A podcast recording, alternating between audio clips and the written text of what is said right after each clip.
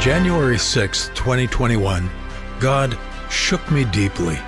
And as the scenes played out at the Capitol, he said, You've seen what men can do. Now, get ready for what I can do. I'm going to bring this nation to its knees. America must lose its power for globalism to take hold. It's time to get ready and get right. Thanks for joining us on Life Journeys, a podcast about thriving through the worst pain that life brings.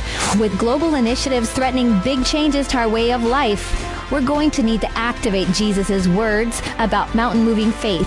Words That Work is the ongoing series on life journeys that is rooted in releasing revelational words of faith that will work every time and with everyone. It's about moving the mountains that keep us from the presence and goodness of God. It's about defining our life purpose and identity through encountering Him until we have the power to move the obstacles that are destroying our liberty and hope. God's presence doesn't just come to us when we're lifted up with words of grace and faith in who we are in Christ. His presence also comes to move us when prophetic words of his wrath and judgment penetrate our souls. Then there comes a spirit of intercession and groaning for the souls of men.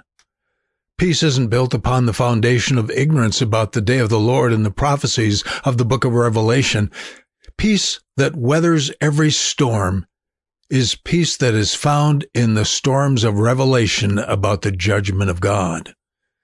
It's founded upon the hope of the assurance of the blood of Jesus that covers every sin, every accusation, and every threat of darkness. It is founded upon the reality of clearly seeing the justice of God in a world of sin. What do you tell the atheist that mocks God's justice? I hear them say every week, Your God of love is a hypocrite. He promotes rape, the murder of children, and slavery. There were times in the Old Testament history of Israel where God told Israel to destroy their enemies completely lest they fill them with the leaven of their own sins. They are like those who rob a bank and then blame the police and the judicial system for being cruel because they were thrown into prison. Speaking about atheists, they don't realize that unchecked sin works death in a nation, both in adults and their children.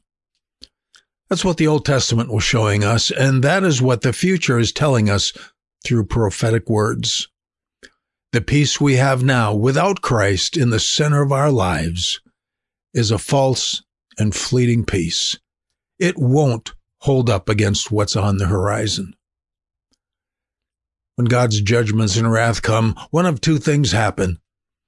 Either people stick their finger in God's face and let their chests swell with arrogance, or they learn the fear of the Lord and humble themselves and release the power of God's blessings upon themselves. It happened in Scripture, and it happens today book of Revelation goes farther than the Old Testament in detailing what sin will do to the world. It teaches us that what Jesus experienced on the cross is the fire that's going to be cast into the earth for those who rejected him. When a person takes seriously and starts to get himself right with God concerning prophetic words like never before, God's presence makes himself known. To those with a good heart, but that don't take seriously the prophetic words of the end times, God will help them take it seriously. He will allow the darkness to come rushing in on his timetable, and it will compel the hearts of many to wake up. Remember, God is not committed to securing the American dream. He's dedicated to the reality of eternal life. Is God unjust, or is the problem the sin of men? When the first four seals in the book of Revelation are opened, we see four horsemen ride from heaven. They release heaven's authority to allow men to go about the earth conquering nations. Then we see peace taken from the earth through many deaths followed by great famine. When the fourth horse rides, greater death follows this pale horse. The fifth seal sees the martyrdom of Christians. And then the sixth seal sees the heavens and the earth shaken as men try to hide themselves from God. The seventh seal opened sees again the prayers of the saints lifted up before God, followed by the seven trumpet judgments that are worse than the other six seals. Yet, the Bible says men repented not of their sins, but sought to hide from God and die. Is all this what God has done, or what sin has done to the earth? When the seventh trumpet sounds, the voice of seven thunders prepare themselves, but God tells John not to write about them. But he does tell him that here is where time itself shall be no more. We're being prepared by God, all of us throughout our lives, to be governed by the throne instead of by our pain, our pleasure, and our pride. When a man is struck with fear like a spear about to pierce his chest, he's dominated. Maybe his job is threatened, or his health, or his marriage, or his possessions. He can't sleep, can't eat, can't control his emotions, and can't control himself because he's being tormented by this world's treasures. He's captive. Many people accuse God of being unjust. Atheists charge God with many crimes. They think they know how to rule the world better than he does, not realizing that the pain of this world is caused by the sins of mankind. He allows the pain to draw men to seek him and repent. But many would rather die in their cowardly arrogance and pretend that God doesn't exist. Book of Revelation is the prophecy that describes how God will wrap up this world's rebellion. He's going to deal with the corruption we see starting to come out of the closet today. It has nothing to do with politics, finances, or military might. It's not either about racial issues or gender issues or capitalism versus coming globalism. Globalism is just the last straw in man's attempt to rule the world without God. Good luck with that. Here's God's response. Now, how can a loving, just God allow such atrocities? The truth is this. Love doesn't allow immorality, sin, violence, pride, and hatred to simply go unchecked. Love won't allow poison to infect and destroy the entire population of the world, and this earthly life is an incredibly brief moment in the existence of every human being. There's an eternity to live for. So God will govern this world according to the nature of his throne, and his working in the earth is all about learning how to live in alignment with his throne instead of with this world. Whatever you're going through in this world is not worth comparing to the immensity and glory of God. Our life is about so much more than our earthly injustices, diseases, and politics. So don't forget who you are in Christ. Stop living and thinking like mere men. When you're governed by the throne instead of the world, or of your own IQ or your own emotions and carnal thoughts, you see the hard times in your life or your nation, and you start asking the right question. Why is God allowing this? Obviously, He is. And He's doing it for the sake of love, of holiness, and of eternity in view. God's being in control doesn't mean He's going to keep us from all hardship and trials so that we can have a happy life of comfort and enjoyment. God's being in control means life is allowed by Him in a way that brings all of His creation into alignment with His throne as the King of His creation.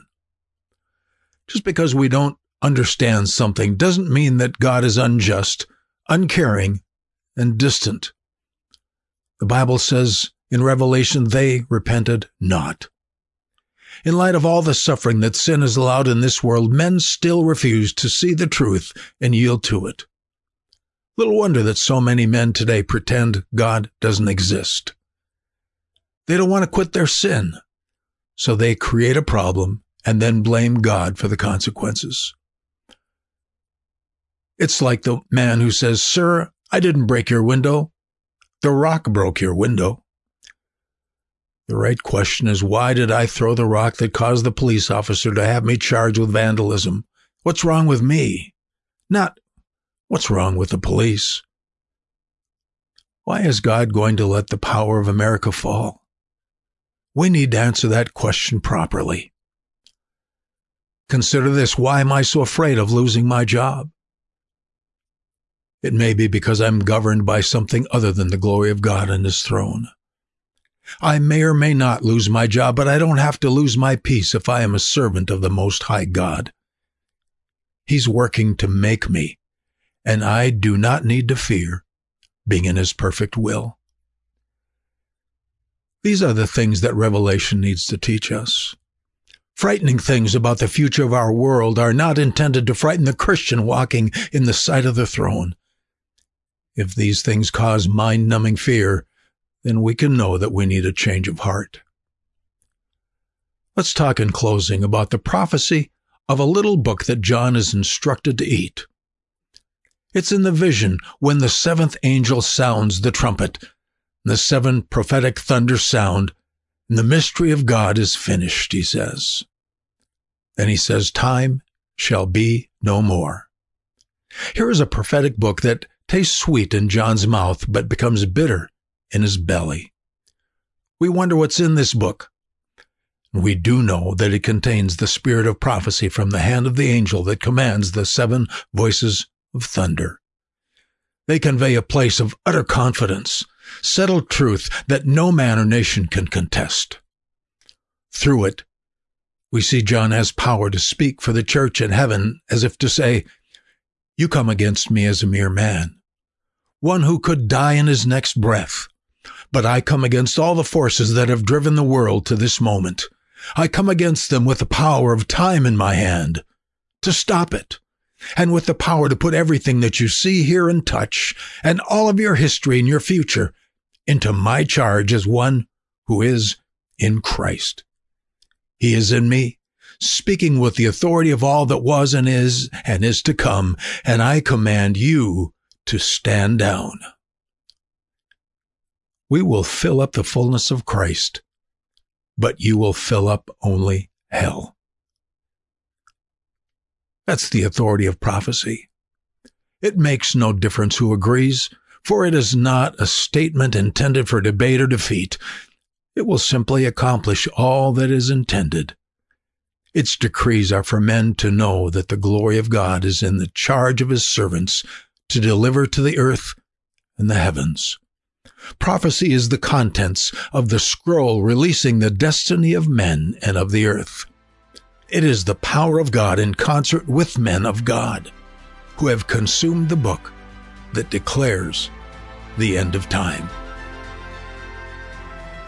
You can unlock the presence of God in your life. There are revelation principles that remove the mountains, keeping us from joy, hope, peace, and purpose when our world gets turned upside down. Look for these words that work with Pastor Hardica as he shares what has helped him when life got hard. And don't forget to check out his book, The Fortress and the Firebrand, available on Amazon and Barnes & Noble. Thanks for listening to Life Journeys. Find new episodes every Wednesday and Saturday. And if you're new to this series, it begins with the September 16th episode. Whatever you're going through in this world is not worth comparing to the immensity and glory of God. Our life is about so much more than our earthly injustices, diseases, and politics. So don't forget who you are in Christ. Stop living and thinking like mere men.